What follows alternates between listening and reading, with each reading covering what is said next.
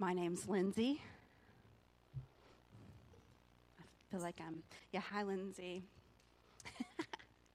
it's been a long time for some of you. Some of you, you don't come to church regularly enough to know that I haven't been here for a while. I haven't been here for like a month. So if you're like, what? Lindsay's not been here? Get to church more often. That's for you too, watching online. Okay. If you're tuning in today, you're like, what do you mean you haven't been there for a month? I have been gone for a month, y'all. It's been strange. When I was born, my grandfather was pastoring a church. My dad was working at that church. There has never been a point in my life when I have not been in church. Um, and as I began to think about going into that break, I began to realize that I do not think that in my 39 now years of living, that I have ever gone more than three Sundays without being in church. And I've had two children. Never more than three Sundays without being in church. That is strange. it also felt strange to not be in church for a little bit. But God is good and He is faithful. And I, I just want to say thank you to my pastor and all the people I work with who made that possible for me to actually take a break and actually take a break. Um, I appreciate you all more than you know. So I get to preach today. Pastor Jeremy's like, What day you coming back? That's the day you preaching. Okay, here you go. get back to it. I am preaching today. And this morning I was so struck as I was sitting in here listening to the worship team practice, I was so struck with what a privilege it is to be able to do this, and it's not something I take for granted. And I think um, oftentimes people take standing up in front of people and sharing the Word of God too lightly, and it's not something that I take lightly. Um, because it's something that none of us are truly equipped to do. None of us are truly qualified to share the Word of God with people. So it's a privilege that I don't take lightly. I was also struck this morning watching, watching our worship team.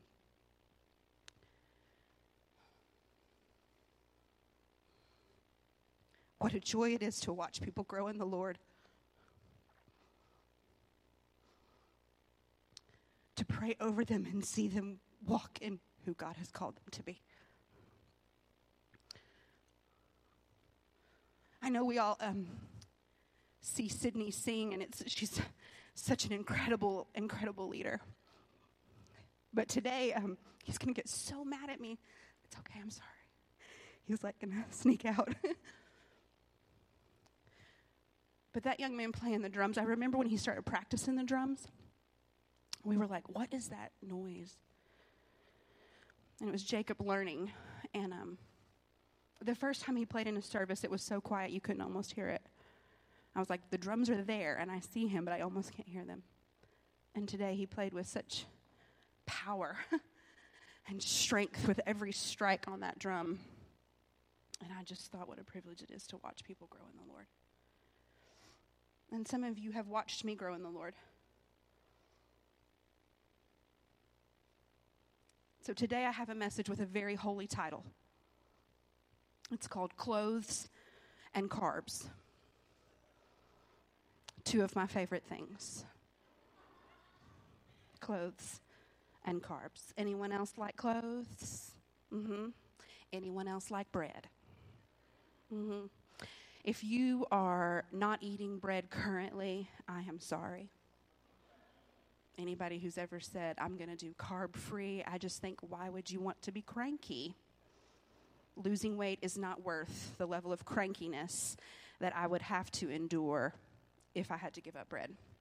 Clothes and carbs is my message title today. Very holy, right? I went on a sabbatical and sought the Lord for an entire month and came back to talk to you about clothes and bread.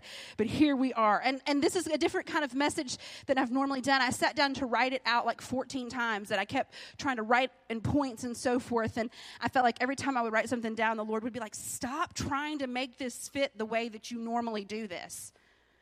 Stop trying to make this fit the format that you have for laying out a message. And he just said, Tell them the two stories and tell them what you've learned. So today, let's look at Joseph and his wonky wardrobe. I think Joseph liked clothes too. We're going to read a lot of scripture today. I'm going to go through a lot of scripture because I want to take us through these two stories, two different men. And I want to look at how God redeems. How God redeems. Genesis chapter 37. Joseph is 17 at the start of this story. In chapter 37, verses 3 and 4, it says, Now Israel loved Joseph more than any of his other sons because he had been born to him in his old age, and also from his favorite wife, side note. And he made an ornate robe for him. And when his brothers saw that their father loved him more than any of them, they hated him and could not speak a kind word to him. He was the favorite. Now, if your sibling is sitting in here, don't look at them because you think, mm hmm, that's you. You're the favorite. And listen, I think the thing is, jo- uh, Jacob, Israel, had so many kids, it was pretty obvious who the favorite one was. And it was definitely Joseph. And he made him this robe. And don't you know, because Joseph was 17, he walked around wearing it like, right? He was proud of it. And the more proud he was of it, the more annoyed his brothers were with him. But Joseph was not only favored by his father, but he had a gift. He was a dreamer, he had dreams. And it says then, and he had had this dream, and you know, I don't know, sometimes you should just not say everything. You know? You just don't have to say everything for those of us who like words, that's a hard lesson to learn sometimes that we don't have to say everything. But Joseph didn't get the message at 17 years old that if you have a dream that says that your brothers and your parents are going to bow down and kiss your feet, you should probably not tell them. They already don't like you. Don't make matters worse by being like, not only am I dad's favorite and did he give me this expensive robe, but here soon, you guys are going to be bowing down to me right? You can see his brothers already planning to let him know his business. It says, His brothers said to him, Do you intend to reign over us? Will you actually rule us? And they hated him all the more because of his dream and what he had said. His dreams were a gift to him. The favor that his father had given him was a gift to him. And he was lucky to have those gifts, but he was also a little bit cocky about those gifts. And he got himself in trouble. And we know the story of what happened next to him. In chapter 37, verse 23, it says So when Joseph came to his brothers, they stripped him of his robe, the ornate robe he was wearing. They took the robe from him, threw him into a pit. We know the story as it comes next. They sold him off. Then they took the robe and they covered it with animal's blood so that they could convince his father that he was dead. So Joseph went from having the finest in appearances and this beautiful robe that he was proud of and a gift that he was excited about, and he ended up in a pit naked. And the very thing that was a sign of the favor on his life was taken and it was torn apart and covered in blood to signify that his gift was no more. Pitfall right there. And that's generally where we the last week focus in on this on the clothes that Joseph wore. But I want you to see something here. Clothes for Joseph were kind of a sign, a way that God signified his favor on Joseph. Because after he's sold, Potiphar takes him and gives him clothes, and he's working in Potiphar's house. But this time, it's not his fault. He's not getting himself in trouble. This time, a crazy woman goes after him. And it says in verse chapter 39 verse 12, she caught him by his cloak, his robe, and said, "Come to bed with me." But he left his cloak in her hand and ran out of the house. Then she told him this story, talking about her husband. The Hebrew slave you brought us came to me and made a sport of me. But as soon as I screamed for help, he left his cloak beside him and ran out of the house. Once again, this time, his robe, the sign of his rebirth and coming back into a good position, is snatched from him. Not from his own doing. This time, it was just snatched by someone out to get him. And he finds himself in another pit, this time in jail. Here he is again, naked and in a pit. And there's some guys down there. You may have heard the story. There's the two guys who have the dreams. They don't know what they mean. And Joseph interprets the dreams for him, for them. And they come to pass. And one of them ends up in Pharaoh's care. And when Pharaoh begins to have dreams he doesn't understand, and none of his magicians, uh, divinators uh, uh, of dreams can figure out what they mean. And he can't figure out, but he knows these dreams are significant. And all of a sudden, the guy who was in the pit with Joseph says, You should call Joseph. He's down there in the jail. Bring him up. Genesis chapter 41, verse 14. So Pharaoh sent for Joseph, and he was quickly brought from the dungeon. When he had shaved and changed his clothes, he came before Pharaoh. So once again, he is in new clothes. But you know, being in a pit and in a dungeon, it changes you a little bit. See, before when he had dreams, he was happy to tell people about his dreams. He was happy to broadcast the favor of God on his life and show it off. And quickly it was removed from him. And then when he felt like he was finally getting back, making some ground, the enemy snatched his robe from him and reminded him, You're not all that and there he was again.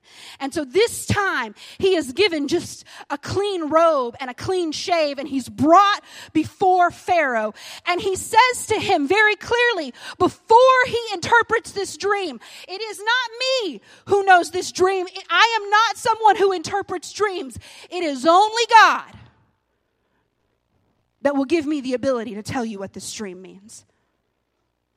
And he tells Pharaoh, there's going to be a famine in this land, and you better prepare for it. And Joseph doesn't say, I am your Savior. Look at me in my robe. Look at all the things I know. No, he says, There's a famine coming.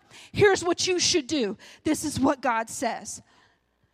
And he does not seek for himself approval. And then it says in 41 42, then Pharaoh took his signet ring from his finger and put it on Joseph's finger. And he dressed him in robes of fine linen and put a gold chain around his neck. A new, fine, and beautiful robe was placed on him. But this time, instead of just being a robe that showed that he was favored, he was given a signet ring of authority to do what God had called him to do. Was he still chosen of God at 17? Yes. Was his gift still there? Absolutely. When he walked into Potiphar's house and he was taken advantage of, was he still God's chosen man? Absolutely. Was he still gifted? Yes, he was. When he was down in that dungeon, not brought there by his own accord, was he still God's chosen man? Yes. Did he still get used by God? Absolutely. But it was only after he went through all of the pitfalls because of his own choices and because of life's things that happened. It was only after he went through all of those things that he stepped into the favor, the gifting, and the authority of God. At the end of Genesis, his brothers come to him because there's a famine, and they do bow before him but not to worship him, but to beg for food to sustain their family. The very men who sought to destroy him because of the favor on his life are now at his feet begging for mercy from the favor that he carries. And when they find out it's Joseph, they're afraid. And in chapter 50, Joseph says to them, You intended to harm me, but God intended it for good to accomplish what is now being done the saving of many lives. Clothes and carbs. Here's what I want you to know about clothes today. When we have a gift that God has given us, we don't wear a name tag that says we have that gift, but we have all been given gifts. And we've all been given favor. The fact that you had the choice to get up and get dressed today and come here shows that you have favor in your life. But we've also all been down some rocky roads. And here's the thing I felt like God told me through this story to remember Romans 11 29 for the gifts, for God's gifts and his call are irrevocable. And Ephesians 2:10 for we are God's handiwork created in Christ Jesus to do good works which God prepared in advance to do. Sometimes the very thing the enemy used to shame you is the very thing that God will use to appoint you.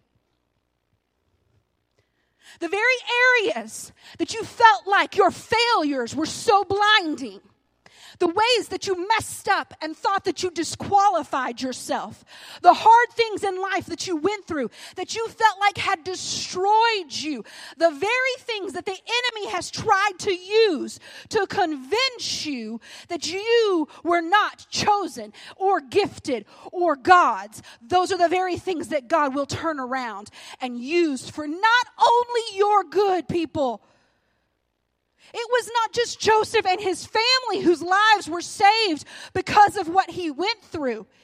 It was the entire nation of Egypt and the lands of Canaan. There was famine everywhere, and only because of Joseph did they get saved. You may have intended to harm me, but God used it for his purpose. So listen today, I want you to know you have, there's no mistake, there's no failure. Nothing that has happened to you somehow disqualifies you. The gifts and call of God are irrevocable. They cannot be taken back from you. He created you for a purpose, and that purpose was prepared beforehand for you. Some of you, I think, and I know because I can't be the only one, who have felt cloaked and covered by my mistakes, hidden or cut off because of my weaknesses.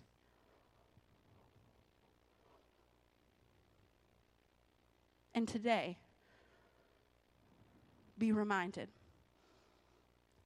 the gift God gave you, He doesn't take back because of what life has done to you. The purpose He created you for, He doesn't pull back because of where life has taken you whether you're in a pit of your own causing or in a dungeon because of others' choices, God wants you to remember He works all things together for your good and His glory. All things together for your good and His glory. The gifts and call of God are irrevocable. And for some of you today, be prepared. He has a new robe for you. Some of you who have felt like that maybe the things that you dreamed about when you were young have tarnished and faded. God wants you to know I have a new robe for you. Your purpose is the same. I have not taken my hand off of you, not even for a minute. Joseph's wonky wardrobe. It was not just a Technicolor dream coat. He's got a new robe for you. Now, who likes bread? Let's be honest, raise your hand. Mm-hmm. I love all forms of bread. They all have their place, right? What is it about bread that just comforts you? right? There's just something about the heartiness of it, right? It fills you up quickly. You know, you can eat some things and then you're hungry five minutes later. But if you eat a big old hunk of bread, it will fill you up and you will last for a while. Like at Panera, when they just give you that hunk that they've ripped off of a loaf, right? It will fill you up for a while. It's hearty. Bread, we need it sometimes. Somebody's going to message me about this, about my talking about bread. I already know. I want to talk to you a little bit about Elijah. Elijah was such a cool dude. He did really cool things, right? So let's start with where Elijah was doing something cool. Any of you, let's just be honest. I know we just talked about not bragging, but let's be honest. You ever just did something you like, man, I did that? Look at what I did, right? It's okay. We've all done some cool things sometimes, right? Impressed ourselves, blown our own socks off. Like, hey, I didn't even know I could do that. And look at me, I did it, right? We've all had moments where we've done good things. We've, I hope for you that you've had a moment with God where you thought, wow, I felt the presence of God. I felt empowered by God in that moment. I have been in a place of worship where I feel like I'm on the mountaintop. And man, Elijah, when we start this story, he is literally having best day ever. Best day, him and God doing cool things knocking things out, right? In Elijah in 1 Kings chapter 18 through 22, Elijah says, I am the of the Lord's prophets left, but Baal has 450 prophets.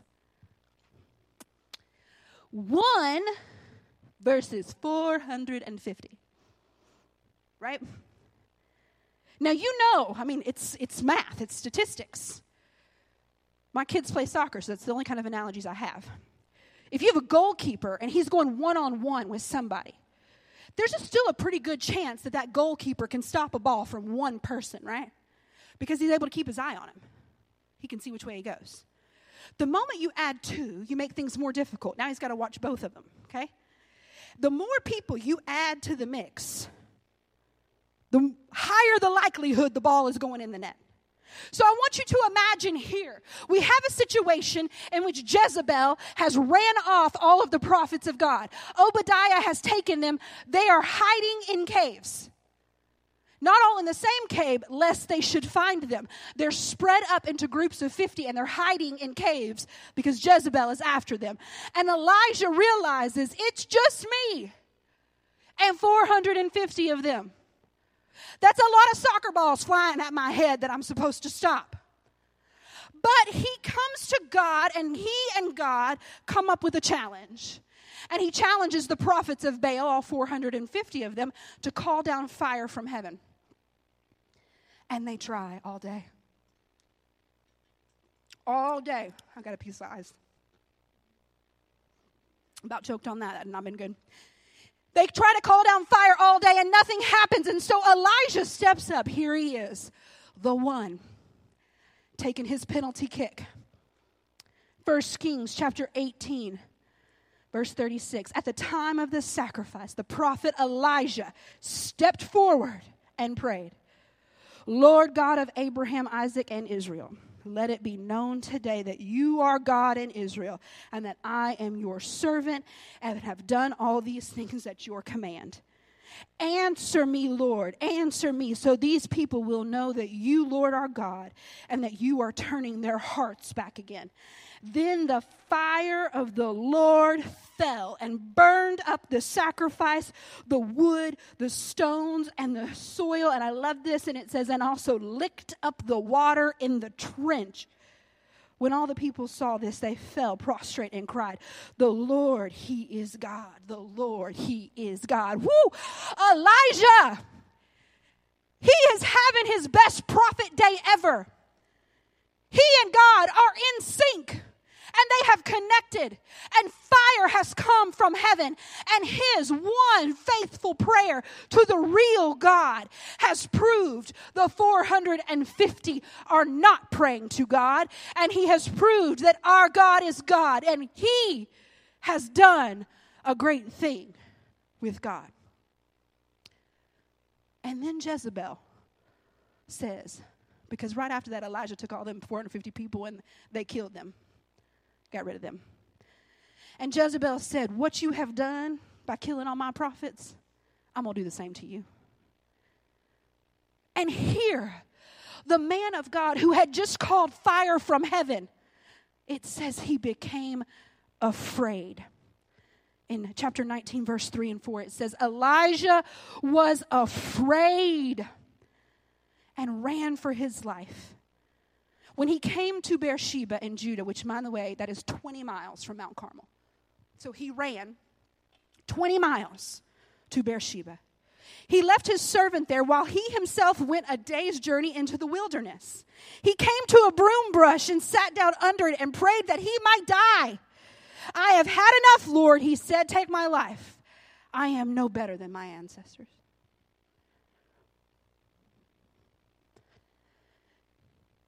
He was tired and he was scared.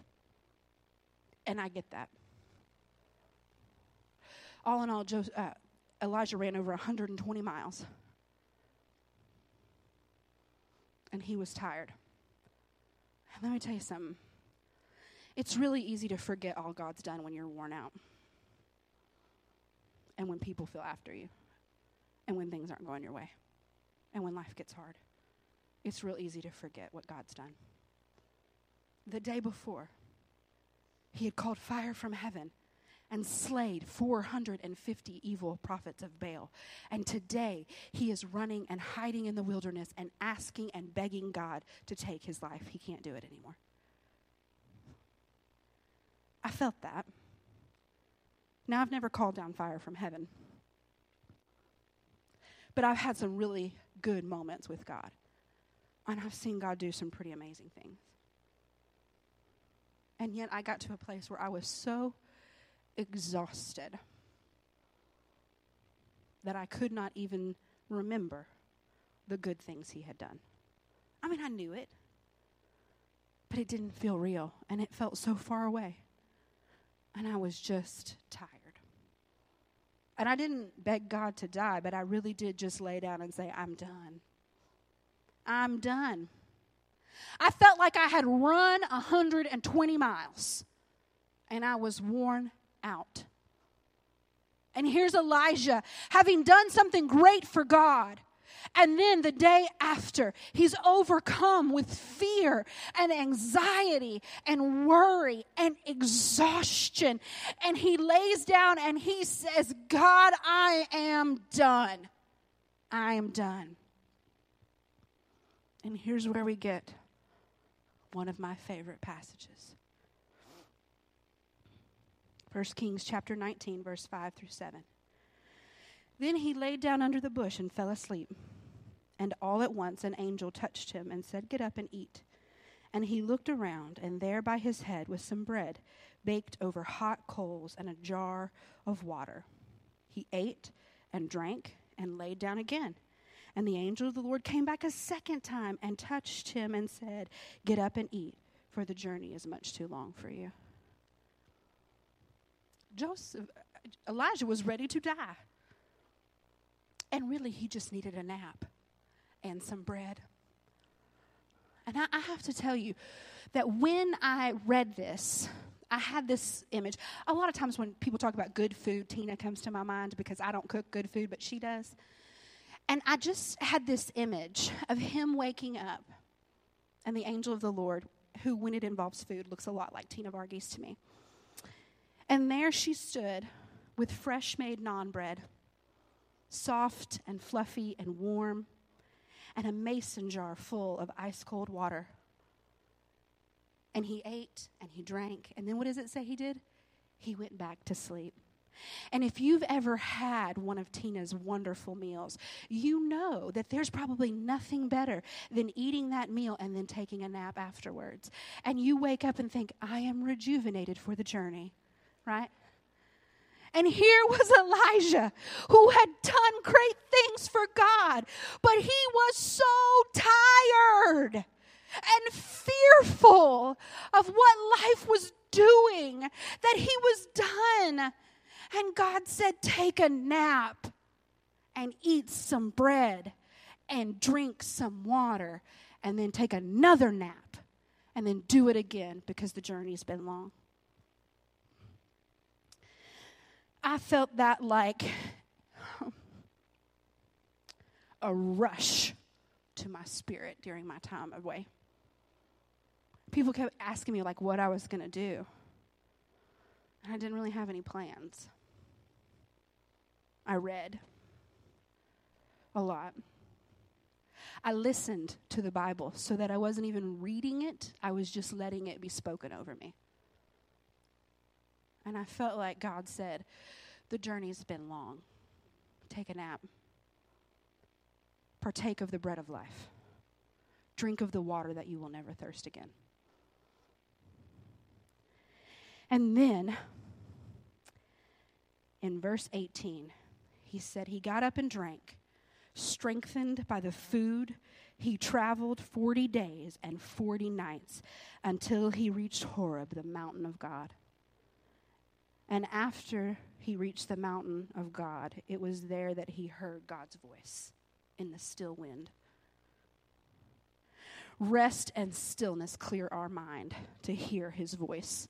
Rest is godly. Jesus rested. Rest is godly. Now, we are busy people. I have a busy day today. My children are going to camp. They were packing their stuff. I have no idea if it's all packed correctly. Any other moms understand what that means? You're like, did we actually take a toothbrush? I don't even know, right? We all have busyness in our life. Your life is not going to get suddenly less busy, but you can take a nap. You can rest in God. And I felt very clearly to me, and this is something that I'll, I'll, need my friends to help me hold accountable, help me be accountable about. I felt clearly that God said, if you don't have an hour to rest in me, you're doing too much. If you don't have an hour to be still, you're doing too much. I'm not talking about an hour of sleep. I'm talking about an hour to sit and partake of the bread of life and drink from the fountain that will make you not thirst again. You need rest. You need it. Partake of the bread of life.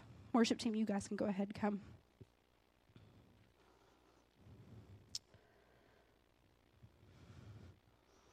Here's some things I know some things I learned over my time away. And I hope they speak to you.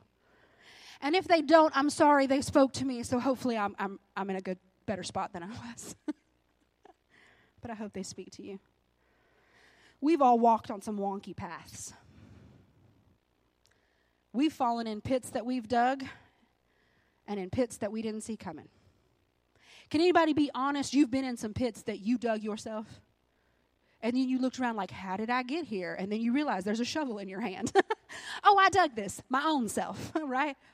We have all been in some pits that we dug. And how many of you can be honest and say you've been blindsided by some pits that came your way? Whew, those are scary when you don't see them coming. We've all been vulnerable and misrepresented We've all been used. We've all been mistreated. We have looked down at what we're wearing and felt ragged and bare. And some of you may be looking at your life right now feeling like the only thing protecting you is a very thin piece of linen. And you may feel really vulnerable and really bare and really lost right now. And really separated from who God's called you to be. And He just wants you to know today He clothes the lilies of the field, He will clothe you with beauty. He has not forgotten you. Do not despair, do not doubt. He who began a good work in you will see it through to completion. These are promises from God's word. And look, we've all had some really good days like Elijah. It's okay to admit we've had moments that have been wonderful. We've all had mountaintop days. And then we've had days where all we felt like we did was run in busyness and fear and anxiety and turmoil. And we have run until we lay down and we say, I am done. Let me tell you, there's no words that the enemy likes more than for a believer to say, I'm done. Because then he don't have to worry about you anymore. You're not moving. Some of you are done. You are done. I understand. You're done. Life's been hard. It's not been easy. You're done. You're done with that person. You're done with that relationship. You're done praying that prayer. You're done.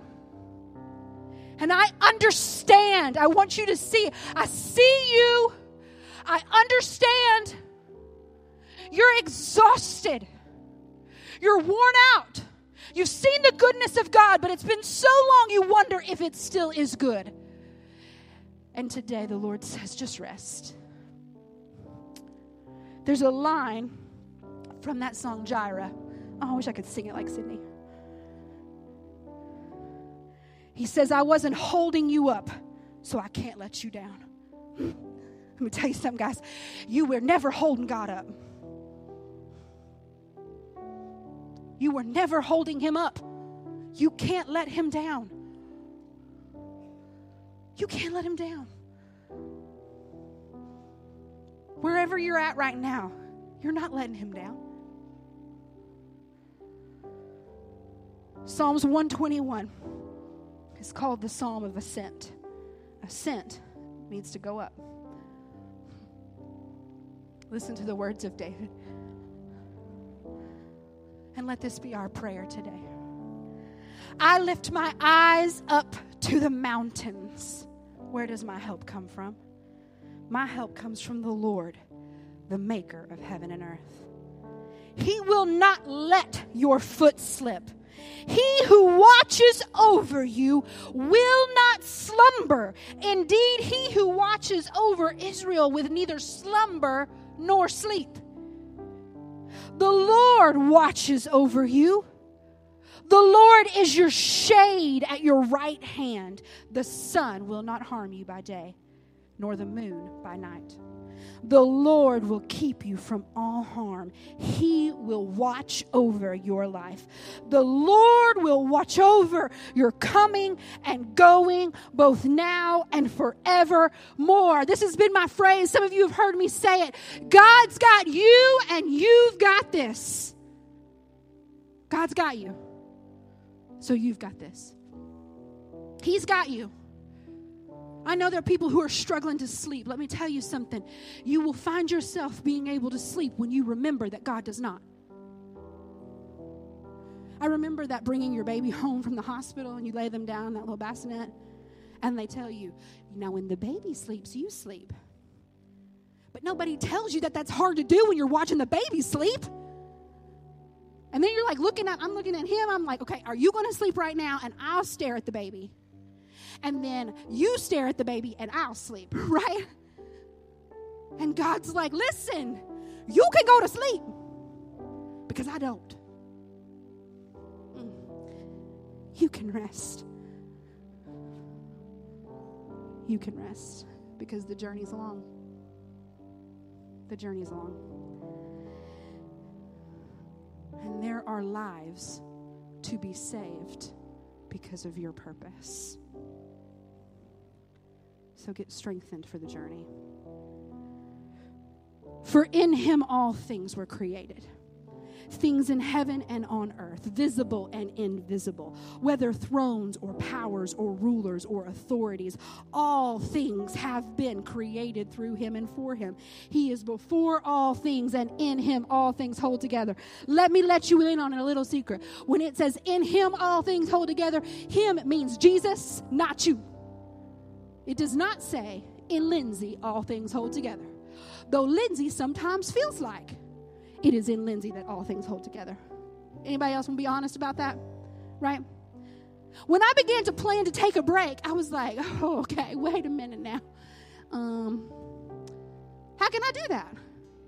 And then God reminded me, oh, hey, side note, you ain't holding nothing together. I'm holding you together, and that's a full time job. You don't hold anything together. Oh, can we just take an exhale today? Let me tell you something. You ain't holding nothing together. It's only God, and He's got you, so you got everything else. Take a rest. Receive from the bread of life. Today, He wants you to be restored and rested. The gifts and call of God are irrevocable on your life. He has a robe for you. He has a purpose for you. He has a plan for you. There are lives that will be changed because of you. It's okay to put on your robe, to take a nap, to eat some bread, and drink some water because you don't hold this all together. God does. It is Him and it is only Him. I want to ask you to stand today.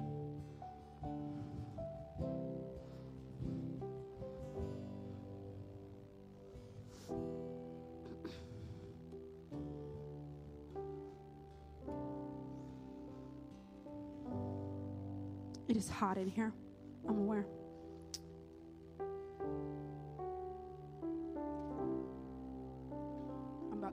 This over my head and anoint myself with some cold water.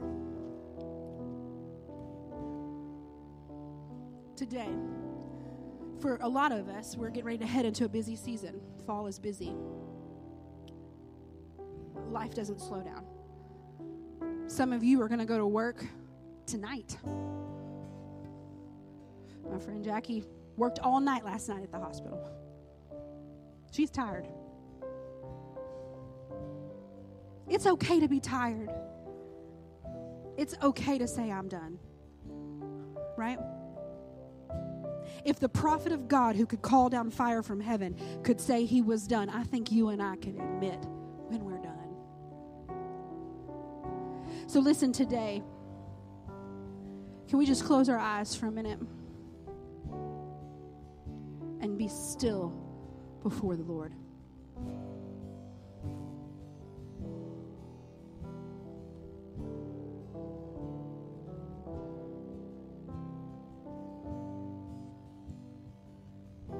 This is something that is so hard to do is to be still before the Lord. We feel like we need to say something or that he needs to say something. And sometimes we just need to give our minds the opportunity to be still.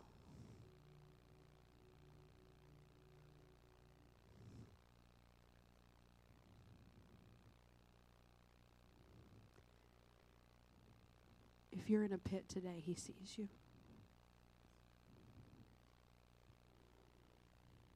It doesn't matter how you got there, He sees you. If you're feeling disqualified today because you've made bad choices or things haven't gone right and you feel disqualified today, He sees you. And He reminds you it's not you who chose you, it's Him who chose you.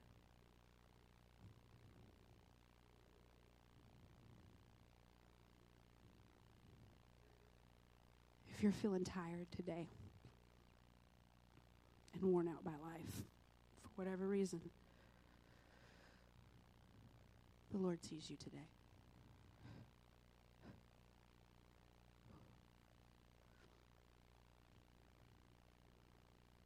He sees you.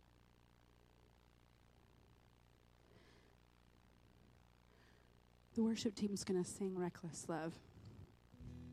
And I want you to worship the Lord today, just as we close out. And if you want prayer today, then there will be people to pray with you about anything. Just a little side note I haven't figured it all out. haven't. but I know the God who does. and I know He hears us, and He listens, and He has good things for us.